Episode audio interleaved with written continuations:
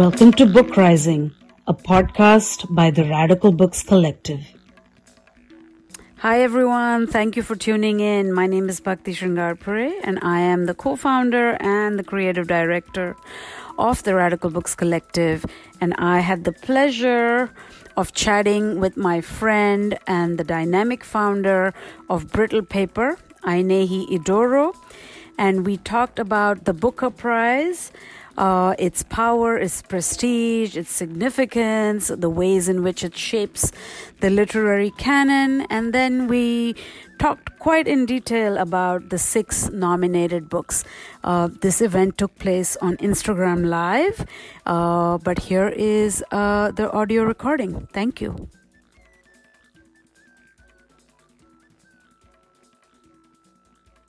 So, Ainehi, I think uh, this is uh, this is unique for us, even though you and I have both done all kinds of conferences and events and things like that together.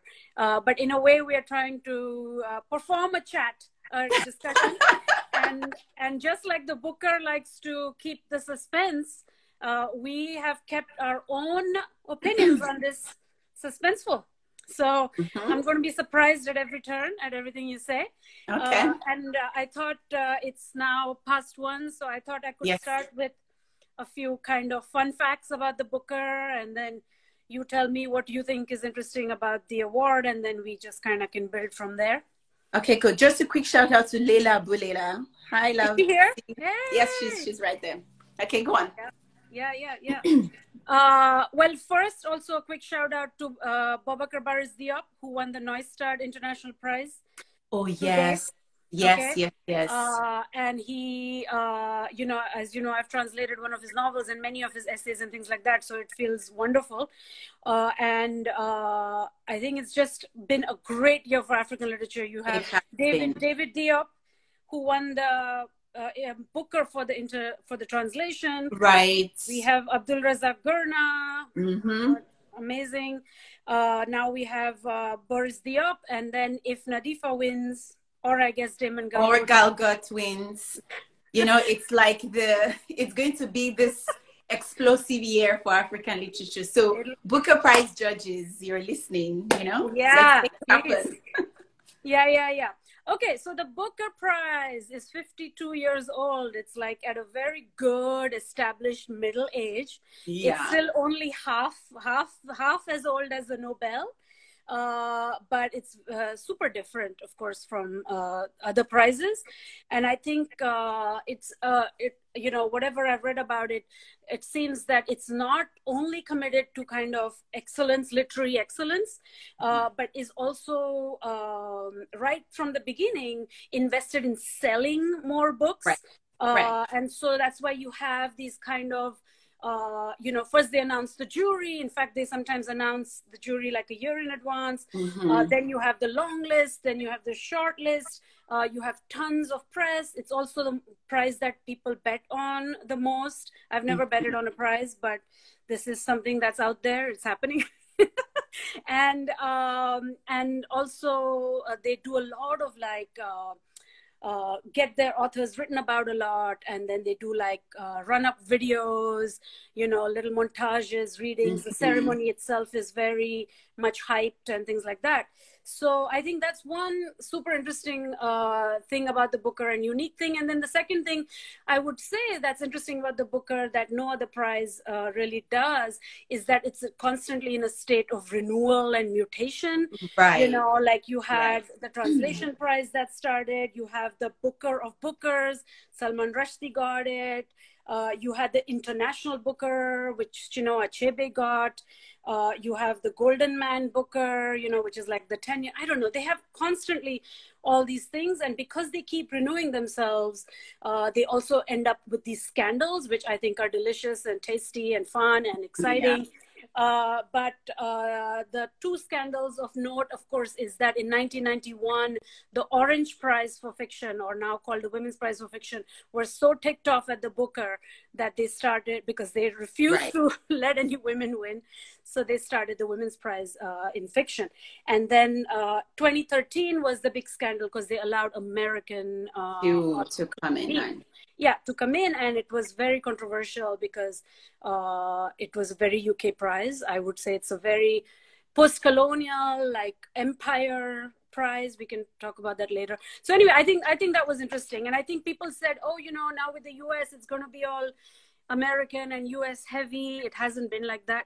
Uh, it'll be uh, it, you know and instead of focusing on international writers and commonwealth countries anglophone commonwealth countries uh, it'll all the americans will just sweep it uh, but I think the truth is uh, that it just strengthened like New York publishing and right. London publishing. Right, know? right, right. Yeah. It just it actually made the book a much more powerful because now it has yeah. this global riches of yeah. like the two publishing headquarters of the world, right? The US and the UK. Um, and also, I mean, it's important to also think about the ways in which the Booker itself is a right is is driven by market forces, and you already mentioned that earlier. But that the that it is a prize that is for the industry, for the market, by mm-hmm. the industry, by the market, right? Mm-hmm. Um, in the sense that it is different from prizes like the Nobel, right, which is kind of writer focused, writer centric, or the Windham Campbell Prize, right, which is very writer centric, writer focused. The Booker Prize is the industry sort of creating this engine to drive book sales. On, on Facebook the other day, um, what's her name? Bernardine Evaristo shared a plaque, right, where um, she had sold 1 million copies of her book right? Do the wow. math, right, on how much one book costs, how much it means to sell a million copies. And this is after she won the Booker, right? Mm-hmm. And that yeah. is just in the UK market by itself, right? So this is a prize that gets money into the pockets of writers, publishers, booksellers, everybody in the industry. Um, and in a sense, you know, that of course separates it from these other prices, but it tells us that we are dealing with a machinery that the $50,000 that the author goes back home with is just like a tiny little iceberg of this massive industry that is this massive prize that is designed to move units of yeah. books in the millions, millions, millions. Yeah, yeah, yeah. I mean, that's that's a really important point, and that's the reason we want, of course, certain writers to get it. You know, right? Because we we want that uh, place uh, for those writers. We want that, uh, you know, we want that avenue open for them. We want books to sell. Uh, but it's also, I guess it always also comes down to uh, are the books that Booker, you know, holds up, have they historically been diverse? Have they historically been uh, challenging some standards of literary Anglophone writing, you know? Uh, I, right. those are questions too i guess. I don't know. What do you think? I mean I, I i think that the prize definitely has literary credibility right? Yeah. it does. It does. Even though it, it it it plays to a kind of popular sentiment you know like you mentioned it's performative showy you know kind of um demeanor right? It wants to put it up a performance to people up for people, whether in terms of scandals or in terms of, you know, just putting on a show, right? From the moment the long list is announced to the very end that the winner is announced. So it, it's really this prize that straddles um, the literary world, yeah. the world of the average reader, and the market, and brings everybody together in a way that mm-hmm. enlivens the industry economically, you know? Um, and and that so we have to ask yes there's literary credibility but what what what drives that credibility? And for me it's the money. You know? How is it? Yeah i know. But uh I, you know i think you said that it's it's like the part of the books they want to sell have to be readable books but it right, is right you know they have to be readable uh, they have to be accessible but they do have a history also of rewarding experiment right? The, yes. I mean, how many people actually finished reading Midnight's Children? How many people finished reading Marlon James's History of Seven Killings? Okay, uh, we have to be real about this. Um, and I think I think I would say that they do have a, a, very particular approach they have towards the literary excellence. I think all the nominees, the six uh, that we will discuss in a in a bit, are all uh, count as high literature. You know, if you want yes. to yes. talk about that. I know that there are others that you know you can debate more. You know, Margaret Atwood, you know, does work within genre and things like that. But um, uh, I think they have some interest in being uh, having literary excellence and i think in the past they've had scandals where they're like is the booker prize dumbing itself down and they don't mm-hmm. like that and, yeah. and to me that's kind of interesting because i think uh, as someone who uh, you know is teaching in an english department or uh, you know has been forced into the kind of history of the english literature uh, the booker really imitates uh, those kind of dynamics of uh, stuffy kind of empire mm-hmm. empire concerns you know. Uh, even though they seem more diverse say than the nobel and so on uh, it, it appears that they actually the record is not that great you know. Um, i mean of course they always have the nominees. The nominees also benefit from the hype. It's not just the winner. Uh, but their diversity record you know they have uh, naipaul they have uh, Kiran Desai, Arundhati Roy, Ishiguro, uh, Ben Okri. Yeah, but uh, in general, it's not that many uh, at the end of the day. Uh, but they do have this, uh, what Peter Carey, uh, the Australian writer, says there is some feeling of like the leftovers of empire, you right. know. Uh, coming through and i thought that was actually pretty interesting and i think the sort of standards we expect uh, the kind of literature we teach uh, is determined by the booker, uh, but booker is determined also by those exact standards. There's some shifting, moving relationship between those things. Um, it's yeah. it's interesting that you put it in those terms. I like the the idea that there's a kind of symbiotic relationship between um, yeah. literature within the academic context and the Booker Prize. I, I mean, partly maybe because both systems imagine themselves in this kind of glorious way, you know, that they are the arbiters of of yeah. um of you know of what counts as great yeah. amazing fiction um but but it's also important to to to to to, to return to the money right because i remember reading what's this novel bridget jones diary one interesting fact about bridget jones is that after ben okri won the booker she bought Ben Okri's um, The Famished Road.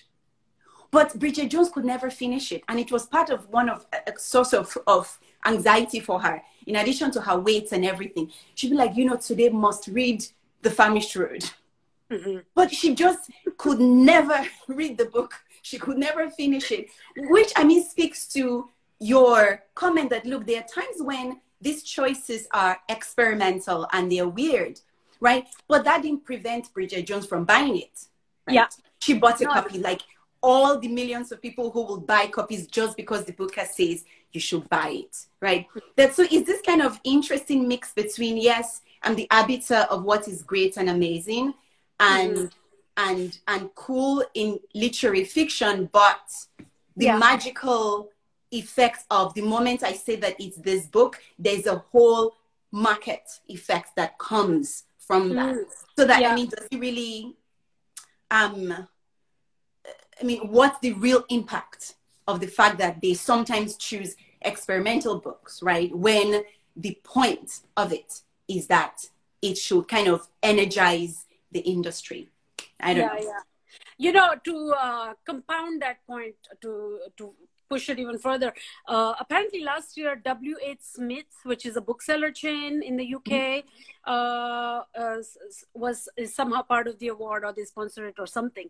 And then the debates were uh, is is readability going to be uh, privileged right. so once you know so this is the year to weigh in i guess even more so uh, on on on readability i think last year's list was fairly fairly dense you know mm-hmm. uh, Maaza's Maaza Mengiste is writing pretty yeah. dense uh, Tsitsi Dangarembga, not for the lightweights, you know. Mm-hmm. Uh, Shuggie Bain, also not for the lightweights. Also not for the light, but yeah. but also s- sweet and devastating in certain kinds of ways. And and so maybe that that's actually could be one of the things that we come to when we are assessing the books for this year. You know, like who is likely to win, how readable how experimental are these books um mm-hmm. you know.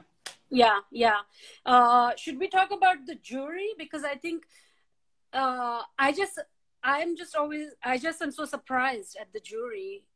Every year it's what surprises of, you about this year's jury? You know like uh look they've all written okay? They all have some writing experience. But there's a pretty famous actress, the woman from uh, Californication, who plays uh, the partner of David Duchovny. What's her name? Actually, um, do you have your your notes there? Can you can you tell us who the judges are? Oh, I know two uh, people. I may not. Uh, I may not have have it, but I have my computer here. So it's basically the chair is Maya Jasanoff, who's yes. academic at Harvard, and she's a historian. So mm-hmm. of course it makes us think, oh, like his the historical novel uh, yeah. will be under scrutiny. Uh, there is an archbishop. Okay. Hey, why not? Uh, so then I'm thinking Richard Powers' bewilderment and this kind of majestic relationship, yes, godlike relationship with nature. Uh, then of course you have uh, Chigozie. Chigozie uh, Obioma, yeah, who is yeah. who is is is an interesting um, writer in terms of his relationship to style and language, right? He, um, yeah. I wouldn't I wouldn't call him a purist, but but he sort of of, of inhabits this very um, intentional relationship to language and style as being something that has to be precise and sculpted. Um, yeah. What's a purist? Know, What's a purist? A very, I'm seeing this word. I don't know what how one you, is using this word. No, just just, just I'm, I'm not saying that he's a purist in terms of language and style, but that he has a certain type of elevated yeah you know value for for um for style and and language as something that needs to be sculpted sure. and sure.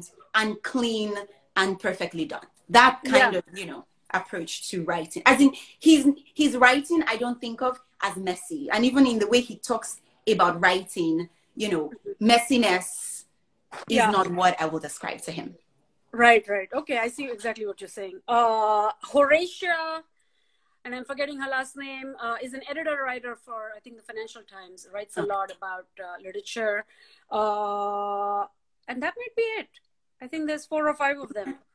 Uh, that might be it. I wanted to look at them more, and then I ended up uh, thinking more about the writers and less about the uh, about the, the judges. judges. But yeah. I just I think the point. I think what is surprising to me about the way the jury is picked is the uh, diversity of age and professions. So they yes. all are invested in reading and writing.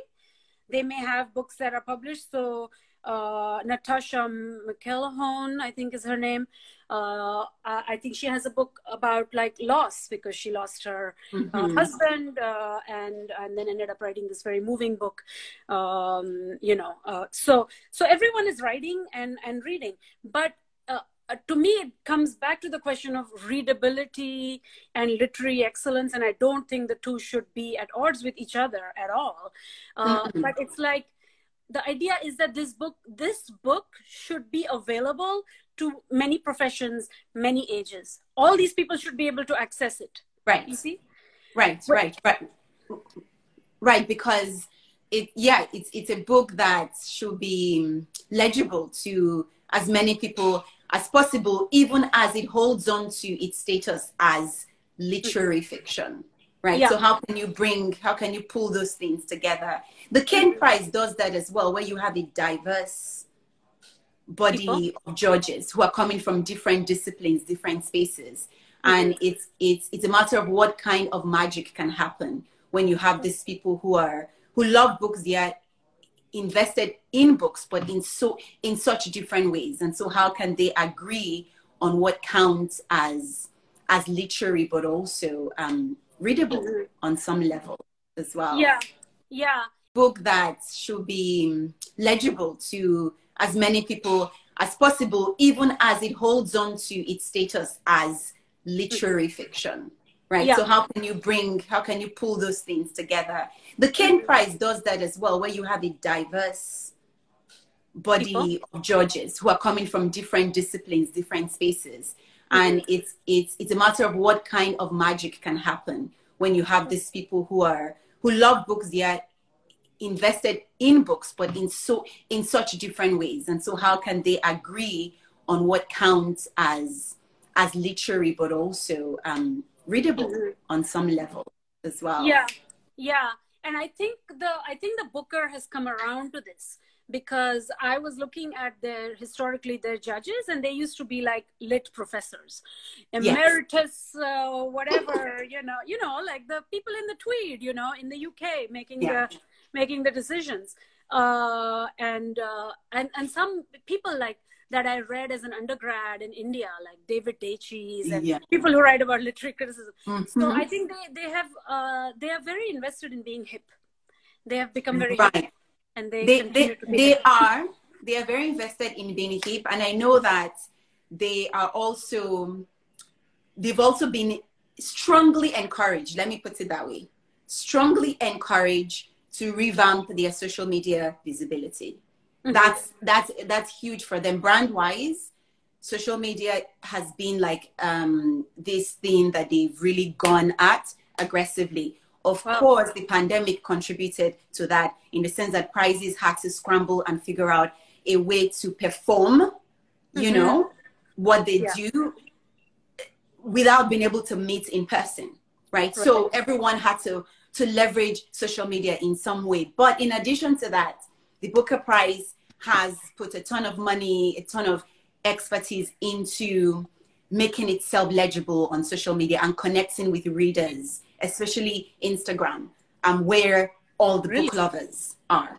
Um, wow. Yeah. Okay. Mean, you can see it, you know, from the ways that each, from the announcement of the judges to the winner, all through last year, you saw how they curated very, very um, mm-hmm. well done content around the prize.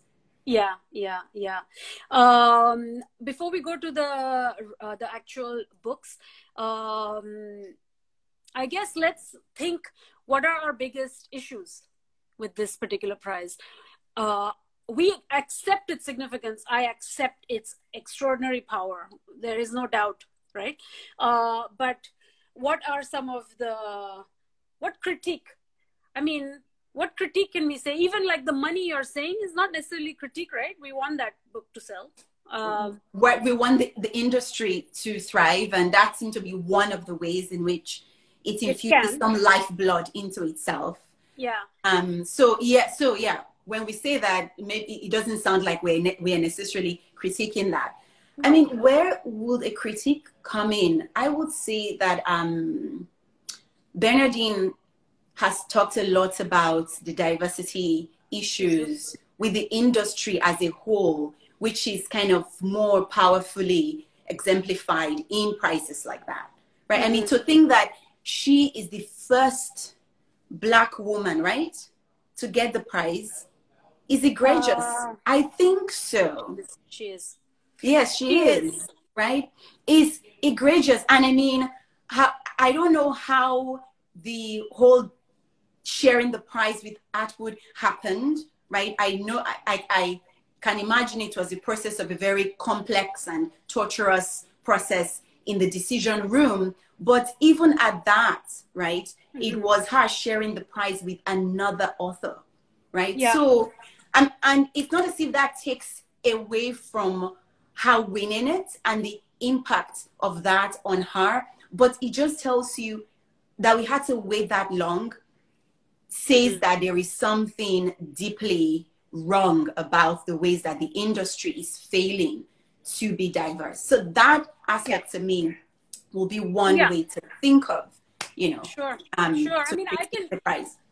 I think I would build on that to say that the interest, uh, the industry is uh, deliberately resistant. It's a, it's, it's to me the publishing industry, London and New York. If you think of them as like anglophone whatever right centers of uh, of like generating literary things um, is uh, you know they they are the last bastion in a way of a kind of wasp white gentleman industry mm-hmm. you know yeah. so that's that's definitely that's for sure i think one of my biggest issues with the booker uh, is of course that they cannot engage uh, smaller presses independent presses or anybody on the global south. So they have these creds because of their uh, history uh, of because of the history of british empire they have this credibility that they actually um, uh, they actually are diverse or that people from the global south are getting this award uh, but they can't get it unless they are published in the uk right. right. And uh, this is this is the crazy part. Like so Tsitsi Dangarembga's nervous conditions perfect. Booker of the bookers i would call it. But uh, no way right? Because it was published on the african yeah. continent. Uh, and so then the mournable body comes and gets surprised mm-hmm. because it's uh, it, it has a uk right. uk uh, uh, push so i think that is one of the most uh, disconcerting things because then it gives a very wrong idea of like the extensive publishing networks and the amazing work coming out of the global south mm-hmm. you know whether it's whether it's south asia whether it's the african continent or wherever they're speaking english right um, so i think that's that's one of the biggest uh, issues at the end of the at the end of yeah back to you absolutely right i mean think about um karen jennings book right yes it was published in south africa and then published in the uk if it were just the South African publisher, I doubt that it would have been able to get into the um, Booker. So what this means, though, is that of the tens of millions of dollars that mm-hmm. will accrue to the winning book, right? Yeah. None of that is originating or coming from the global south. Yeah. Right. Yeah. So we're just having this industry that that that that that, that is essentially designed to make money for publishers in the West. So or that the big um, five, as we say in the US, or the big four. Right. Yeah. yeah. Because it's not just about book sales, it's about translation rights and publication rights, right? So imagine an indie publisher in Lagos has their book on the Booker long list. Just imagine how that electrifies, energizes the local publishing industry. But systemically, all these spaces are cut off from that flow of capital through books. And you're right, you know, that itself is is is troubling in a kind of systemic way. Yeah, and I think it might be uh, controversial for me to say that because, of course, I have children who are exactly that identity, but I don't think diversity is always diasporic diversity you know like it has to be international right too. right exactly like, so right because because even if if the diversity is diasporic right yeah. in yeah. terms of infrastructures of capital it's still in the west it, it, it, their skin might be different right mm-hmm. but but but it's still benefiting publishers and booksellers in the west as opposed to kind of a, a, much more interesting diversity where it shifts, you know, the yeah. vector of the way that money is flowing. If an African publisher actually gets into yeah. this mix, it, it, it has much more structural impact, you yeah, know? Um, Who would you, so uh, within the framework of the Booker, uh, were there upsets, people you thought would be on the list and weren't? I'm trying to think if I had I'm I'm trying to think. Um, I would say. Uh, so, what are your? Should we talk about those? I books? say we talk about the book because we have about um. We have some um, time. Yeah, no, yeah, we have about. We don't have that much time actually. Okay. So let's let's talk about the book. I feel like that's the that's the cocoa of this of this conversation. Yeah. All right, let's go. Uh, who do you want to start with? Um, I will say let's do let's start with the most um sort of the strangest of all. The strangest uh, book. Why are you looking at me with that face? I you know, know what know, book it is. which is your which is you think is the strangest. Oh no, this I, is I'm, strange. I'm guessing it's this one. Yes, it's the strangest on all levels. So this is Patricia Lockwood no one is talking about this is the name of her book this book okay yeah So, um, so I mean, tell us what it's about and tell us your thoughts. I enjoyed it. okay, go on. Uh, I think uh, so. She's a poet apparently, and I've never read her or heard of her. Uh, but there were some moments in the beginning which was sort of laughing out loud, you know, because mm-hmm. uh, she's talking about social media and talking about mm-hmm. viral tweets, and she's writing in that form, uh, and it's it, it, goes very very fast. Uh, mm-hmm. on one level, it challenges the reader because it's not a linear narrative. On another reader, another level, it's just very easy uh, to keep going. Sometimes you're laughing, sometimes you're shocked. It's very much a post-Trump uh, Trump era book. Uh, right. Upset about uh, does she? I think she calls him uh, the dictator or some yes. something like that. Yes. And and then it's really about abortion and child. You know having this child and her family and all this kind of stuff. So it gets very serious, certainly, mm-hmm. but she, but I like the humor. I think we, I divided the books into uh, uh, humorless and humorful. And I think even though hers is like tragic comic and very intense sometimes and very self-deprecating, uh, and it's it's like social media. You know, you feel a bit embarrassed. It, yes. You know. Uh, it is social media. It was good. It is social media in a sense. It's like reading imagine a cross between tweets and Facebook posts, right? Um, so there is no, there is no, the plot is not linear, and I will show you guys at home. You see, it's like fragments, right? Yeah. The she entire said she wrote book, it on a phone. She said she wrote everything on a phone. Yes, that that makes a lot of sense in the sense that it reads like you're reading. She's, she's lying. Come on. What did you say? she's that can't be true that she wrote it all on the phone. Oh, I'm that's sorry. very possible. There are people who who can generate a ton of um content. My students can like they can write anything on their phone, right? So it's this. It's just it's this um character who went viral on social media because she asked this question: Can a dog be twins? And it went viral, and so she became a kind of social media star, and she would travel all over the world giving talks about yeah of just things that she writes comments questions um yeah. right? Um that she writes. And yeah. is is is is right that it can be exciting. It can also just be exhausting. Let me just let me be, be honest.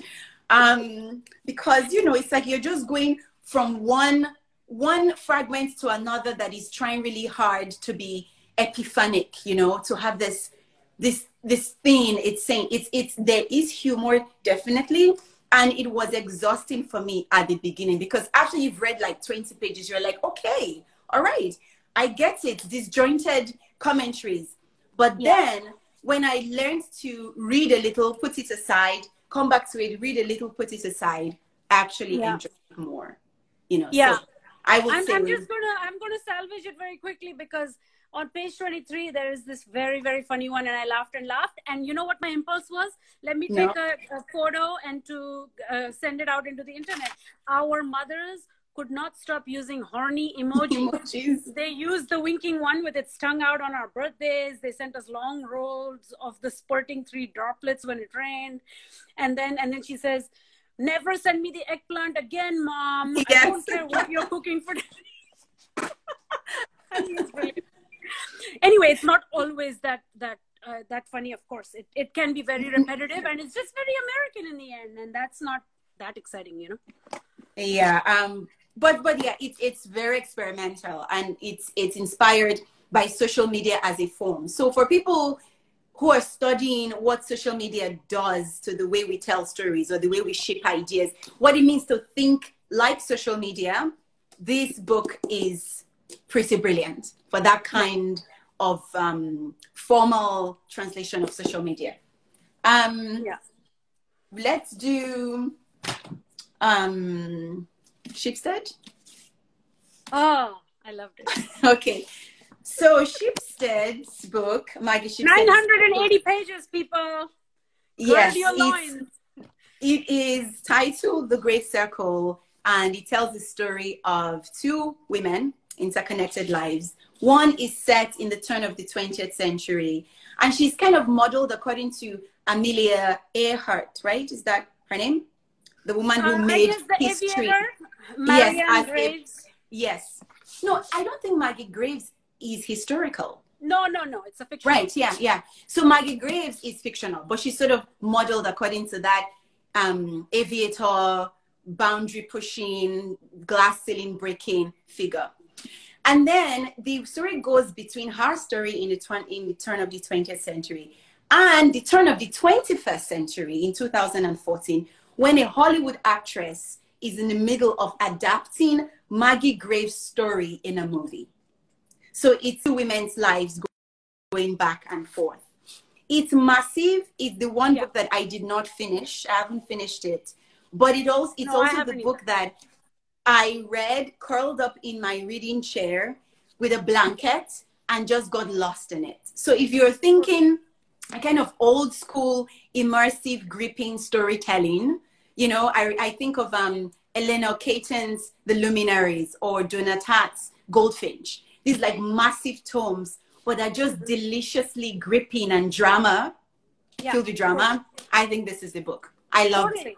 I I. I, I, uh, I'm completely with you on that. It's completely gripping, uh, and even though I wouldn't say that it, uh, it, it's just kind of basic storytelling, like pop storytelling. I think it plays a lot with form within it. Mhm. Yes, Uh, it- yes, it- yes. uh, and I think, uh, I think it tries to do quite a lot with perspective and uh, characters, and also at the level of a sentence. I think it's formally Right. uh, pre- it's quite intensely there. Uh, and I love the LA LA character who I uh, did too, You know, yes, I like this did. lost uh, tween who became a star Mm-hmm. as a to, as a tween and then has now grown up to be this jaded young woman who finds life through uh, this by by being asked to play this movie. It also reminded me of my favorite movie of all time, uh, which is an adaptation called The French Lieutenant's Woman. Uh, and uh, the, it, the screenplay of the book uh, was adapted by uh, Harold Pinter, uh, and Meryl Streep is in it, uh, and I think uh, Daniel Day Lewis. Um, and you know, in that you have this couple uh, having this affair on set, and they're actors, and they are re they are uh, bringing into a, adapting uh, the novel. So it creates all these kind of cool layers. Anyway, it was very good, and I think she is a kind of uh, non-binary type character or a masculine character. It's a new kind of way to think about the 50s. You know what these people were doing. I don't think it's new. I think we have a lot of that, uh, but I think it's a nice, it's a nice, soft, sweet intervention. I can't find any big trouble uh, yes, with it. yes. No, no, I can't. I think it's it's it's it's beautifully done. Yeah, like and we well the booker, executed. the booker likes the page length, man. They like do, the they do. The fat ones. The fat ones. okay. They do. The, the, Shuggie Bain. I'm, I'm trying to think. Eleanor. Catton's The Luminary is 900 pages. Oh, that's right. Or 700 or something crazy like that. Okay. You pick the next book. Uh, I'm not picking it, but I know you're into it. Okay. Richard Powers' Bewilderment. Uh, Okay. Uh, at Aine's campus, set on Aine's campus, sort of. Uh, No, it's not sort of. It is set at the University of Wisconsin Madison. It is set on my campus. Let me just make that clear. yes. Uh, no, I'm just talking about when they go off into the woods all the time. It's not always They- on. Right, they go into the Smoky Mountains, right? Um, yeah. Yeah. Uh, a father and son, and the child Mm-hmm. who's neuroatypical. And to me, the main redeeming feature of the novel is not, as everyone is saying, it's a climate change parable, climate change, climate change. Great about all that. Uh, but I think it's a really sensitive disability novel. And I think those Yes. get ignored. And I think uh, the portrait of the child is lovely, wanting to combat. Uh, uh, the child's diagnosis uh, of. ADHD, autism, this and that, and uh, the doctors asking to medicate him, and uh, the father uh, in resistance. I thought that was kind of. Um, I thought that was. Uh, I, I thought. I thought. I thought it was powerful and a powerful indictment also of the U.S. Uh, sort of uh, psychology machine. here right that yeah we have mental health machinery i mean it's great we have it here but it's also kind of has its problems right because they overprescribe and especially children so i thought that was thing i think the writing is absolutely stellar if not a bit i would say overwritten okay i have to tell you it, it feels too clean i felt it was a kind of, of work that has been put through a certain kind of editing machinery it, it's like it's just cut to perfection, you know?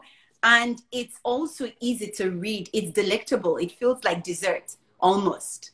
Um, I think so. I feel like, you know, I I I just like I powered through the pages. And also it it, it does this fascinating thing with storytelling, right? So the, the, the, the main character is an astrobiologist and his research is that he runs simulations on on finding possible planets. places in the galaxy where there are planets that show signs of life, right?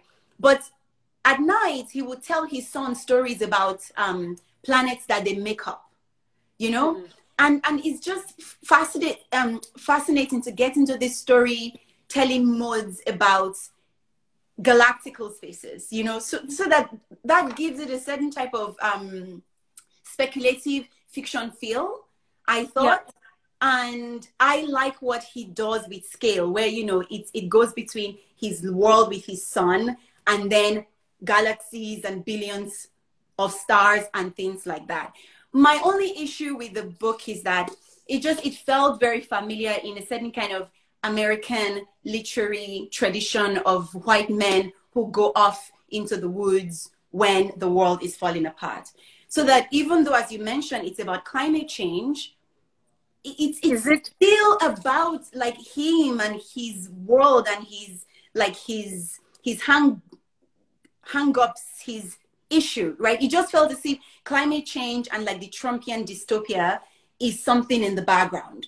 But you know he can go off into the smoky mountains or you know at the very end he could kind of fold up into his own self. I don't know. That's that's felt a bit yeah i think what you're what you're getting at is is that these books uh, are angry liberals, angry white American liberals. Patricia Lockwood is like that, and certainly Richard Powers. Uh, they're very angry about Trump and this, that, and the other. But it is, I don't think like they don't have uh, like political weight in their works for some reason. Which right. I see, yeah. which I want. You know, uh, at the end of the day, uh, those themes uh, are always uh, individualism. They're not about the system. You know what yes, I mean? It's about so that's the, very yeah. American. Yeah. Mm-hmm. You know, so at the end of the day, that individualism is very applauded in in the United States. I mean, this is the country of like a trillion memoirs coming out day in day out. I mean, you think about the Iowa uh, MFA writers mm-hmm. workshop and all those kinds of things. There is there is this kind of uh, self satisfied uh, individualist uh, focus in, in, in the writing that's uh, constantly applauded the coming of age and things like yeah. that, as opposed to the grand political novels uh, of justice and uh, right. you know systemic uh, brutalities or something like that. so yes, so they succeed. but but yeah, it, there's something very American about them. I agree about that way of thinking about big systemic questions yeah. like global warming and um yeah and i would like to yeah i would like to rescue maggie shipstead though from that. I do think that she's doing more somehow. I don't know why that is. Her, of course her, her i know why that is. It's feminism. It's yeah. feminism yeah is that she's it's coming from a tradition that that knows how to kind of you know of root the personal into the political in ways that feels hefty right? As opposed to um, to to making reducing large questions about how the world works. Yeah. To ideals of you know my own um, interior yeah. state or things like that. Yeah. Yeah, yeah, no, absolutely. It's uh, very much so. Uh, and uh, here are the foreigners. The foreigners. yes. Yes. the oh, others. Oh, I did well. We just we went through the Americans. Yes, so the All Americans right. are out of the way now, and I hope okay. they will be out of the out of our way yet. At, okay, now we can talk about these folks. Okay, which one do you want to start with? Uh, I did not finish uh, the Sri Lankan uh, novel, uh, even though I would say that Sri Lankan writing is one in, in English is one of my more favorite things, and it was something that for a while I was mm-hmm. even thinking like, you know, should I only focus on Sri Lankan writing? Yes. I think it's heavy and plodding. I think it's plodding. Yeah, I think it doesn't move it's right. it's very like it's a hammer you know he's hammering mm-hmm. you know the existential question of loss and war and political and trauma history and, and violence yeah, yeah. Uh, uh, and this is in the uh, humorless category to be uh, yes. you know? yes it is. It is in a sense although there's a kind of absurd existential about, absurdity. Right. I, I would say it's more it's leaning more towards the absurd right? Because what happens he yeah. gets this call random call from the sister of the woman who takes care of his wife mm-hmm. and the woman had died. She fell into a well. And so he's he's thinking i mean did she jump into the well did somebody push her into the well did she accidentally fall into the well but then that sort of ignites or, or sends him on this journey from Colombo to the north, where there yeah. had just been um, a civil war. And I think his first novel is actually about the civil war itself. And then this is about the aftermath of that war. Um, I like the way the book starts. I am a sucker for the openings of novel. I think it's a beautiful ritual, how a novel kind of opens itself to you. Sure. And I never read blogs before I read novels. Um, and this yeah. is is very strange. When you enter into the book, he has this beautiful reflection on time. And so you're wondering, okay, where is he? What's the punchline here? His writing is very beautiful so you stay with it even though you are like well what's you know where is this going? And then he hits the point where he says okay well i got this phone call that totally shattered my day. And then the story goes on. But yes you're right. It's really his reflection on all kinds of things as he goes on this journey. And yeah. so in that way it reminds me a lot of Teju Cole's open city. You know another you know story about a man who just thinks that they they have all these they are so brilliant that we can spend an, an entire book listening to what they are thinking yeah, yeah. about all yeah, kinds of things. Yeah, it's hyper intellectualizing, hyper intellectualizing, and uh, and while I do, I think I loved Open City for whatever uh, mm-hmm. it's worth, for whatever the controversies. I mean, uh, I also do love like Proustian prose. I, you know, I'm not a mm-hmm. fan of like the Knausgaard, who they say is the new Proust, you know, because he has these volumes and volumes on just like daily life.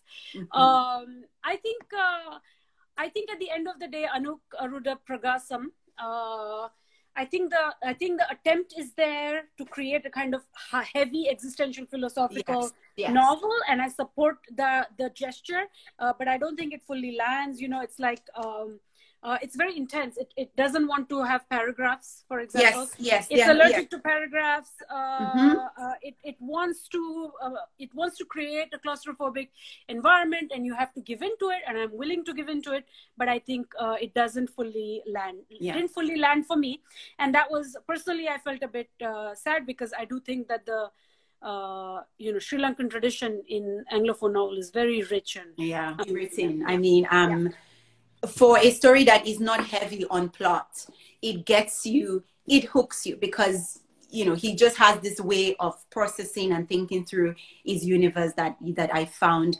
immersive and lovely. Yeah. Um, so, Galgut. Okay. Yeah. Yeah. Um, I, I okay. think it's, I think it's excellent writing out of all of them. Seriously, Yes, okay. It's, All right. It's, Let me hear you out. Go It's dry. It's mm-hmm. A lot of narrative experimentation, which mm-hmm. makes you smile, makes you surprised. He's playing a lot of tricks with the reader. Uh, you know, um, and I think the idea of the of the deaths and like the different deaths in this family, and then uh, the idea that each moment is different within South African political history is interesting. Mm-hmm. Uh, you know, it compresses uh, the sort of uh, loss, mourning characters, etc., uh, quite well.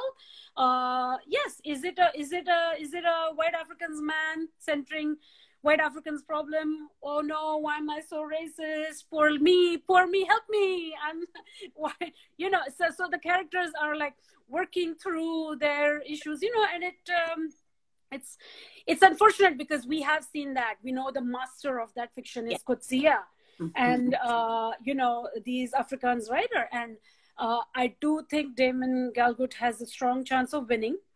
Uh, and uh, it's unfortunate but this is the kind of South African uh, prose that constantly is um, demanded published uh, yeah. amplified. Yeah. So the I mean, themes I'm not into but the writing yes I okay, so I I I had issues with the book. I'm just going to be honest. Um, I, I think to start with, let me just tell you what it's about. It's actually a, a, very fascinating premise. A woman is dying and she asks her husband to promise to give their black maid mm-hmm. her house and the plot of land where it's on. Okay? She's not asking him to give her their family house is the little plot that the black maid um, occupies with her family. And the man tells his wife i will do that. So that's what the promise is. The only witness to this promise after the woman dies is the 13 year old girl called amor.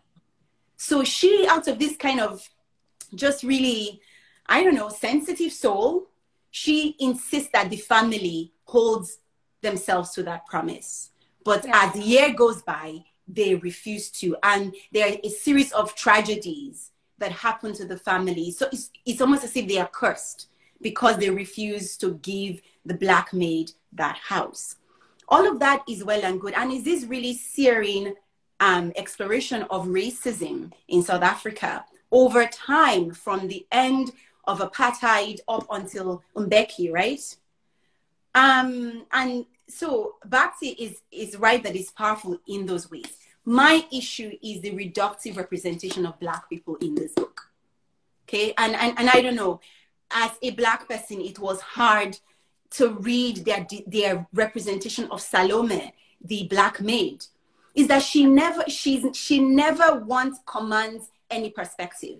She's always been described, you know, her, her, my, my favorite is her inscrutable back you know, in this kind of very bodily centered description where she acts, she's just like a wallpaper, you know, and I, I find that problematic. I think that if you're going to dissect white racism, you cannot do it at the cost of reducing the black lives in that story.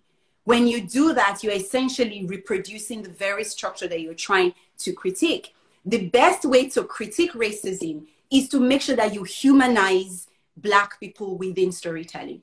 So Galgut to me missed a huge opportunity by not allowing Salome to actually tell her story or yeah. allowing her to take up space in the book in a way that is human. I would say that's the huge issue I have with the book. Everything Absolutely.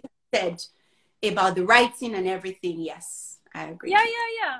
Hey Esther, Esther Arma from Ghana is waving at us. Hey, uh, no, I agree. I agree with you. But I think uh, the only thing I would add, which is so so cynical, is that uh, it's invested in that, in that insular Africans uh, thing. You yeah. know, and uh, it's also the Coetzee problem. You know, uh, I have had the privilege to spend eight days with Coetzee in Palestine. at the Palestine Festival of Literature. And it is this opacity and the not committing to a particular politics, uh, you know, on some level that's uh, that creates this kind of uh, master master writer and it's of course it's a very masculine uh, approach too uh, damon galgut is a, mm-hmm. a gay yeah. man uh, you know i think uh, yeah i think the writing is is, is brilliant uh, but it's also within the tradition of this white south african thing. So I feel all the things you're saying uh, are absolutely true, but they're never going to take that edit. You know what I mean? Right. That's right. never going to be because what drives this writing is that, oh no, poor me, I can't represent uh, the the black character right uh, because uh, you know look at the alien, historical alienation we have experienced so i have no room to think it i can only be in existential woe i wish i wasn't racist you know yeah. so there's something like that but let's get to uh, the the one yes. I, I want her to win obviously and uh, for for personal reasons, I know her. I, I, love her work. I've always taught her work, and uh, of course, uh, because it's so urgent, I would put it in the humorless category. Mm-hmm. Okay, uh, it's very heavy. Uh, uh, not in a not in a bad way, but it it it's it has some kind of one note element that also uh, Aruk Aruk's novel has. Um, but of course it's it's you know it's like here's a novel offering a corrective on uh, on a systemic injustice. A man that yes. was hung, hanged wrongly uh, in in Wales. Um, so yeah so I think of course I, I, I want this one to win. I'm a little i do think that if she wins it is going to be an underdog win uh, because i don't know what happened but her book is not out in the us uh, it's coming out next year which yeah, i think is, is odd. Like the book is happening it should be available. People should be able to buy it now. Yeah and what yeah. that messes up is review circuits. So there are not reviews in the us and things like yeah. that so you know so at that so that kind of uh, is another thing, and uh, that that is sl- slightly upsetting about it. So I think at the end of the day, it would be uh, an undergra- uh, un- underdog kind of uh, yeah. win. You know, um, yeah. Go ahead. You tell me what you think. I liked it. I think that you're absolutely right that it's heavy-handed. That there is a kind of heavy-handedness about the um, not the writing actually. No. You know, I the think topic. that yes about the topic the writing is um, is beautiful in the way that certain kind of historical fiction can be, where you essentially on Earth excavate a world and you stick the reader into it. I love that about it. There's a kind of just 3D feel about the way she represents Tiger Bay. Um, and and and you know the story is of course about a man called Mahmood Mattan, a Somali sailor who was wrongfully accused for killing a shopkeeper, a white woman, and he was hanged for it. Um, but but something that struck me is the way that she uses our perspective on systemic racism mm-hmm. to inform Mattan's life and the miscarriage of justice that happens, right?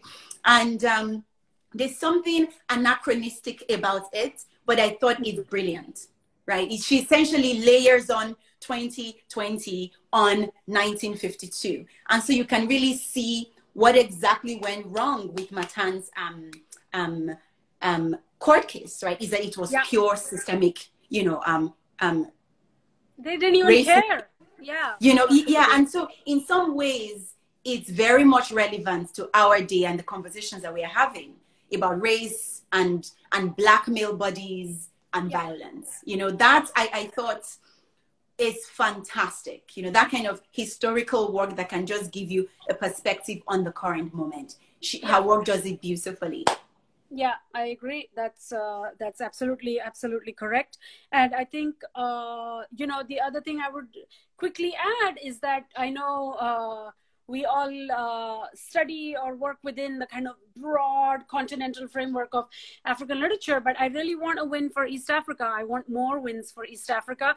Yes. I love that uh, Abdulrazak Gurnah uh, mm-hmm. won the prize. And one of the things I love about it is that uh, this writing is very, very much from a Muslim perspective. Yes. Oh, yeah. mm-hmm. writing.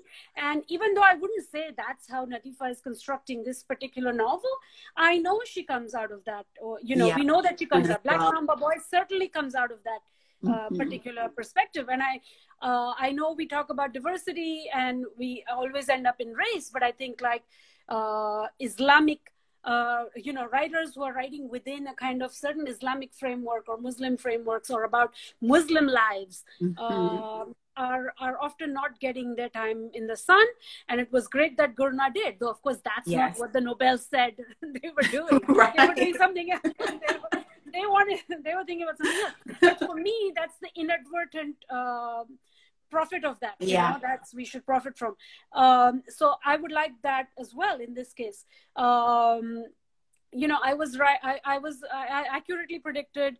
Of course, I don't know. I was not on social media. Marlon James's win, but I had done a panel with him on the history of uh, uh-huh. seven killings, and him and Nadifa actually at the Brooklyn Book Festival. And I was like, uh, and then as soon as it was longlist, I was like, he's going to win it, and he did.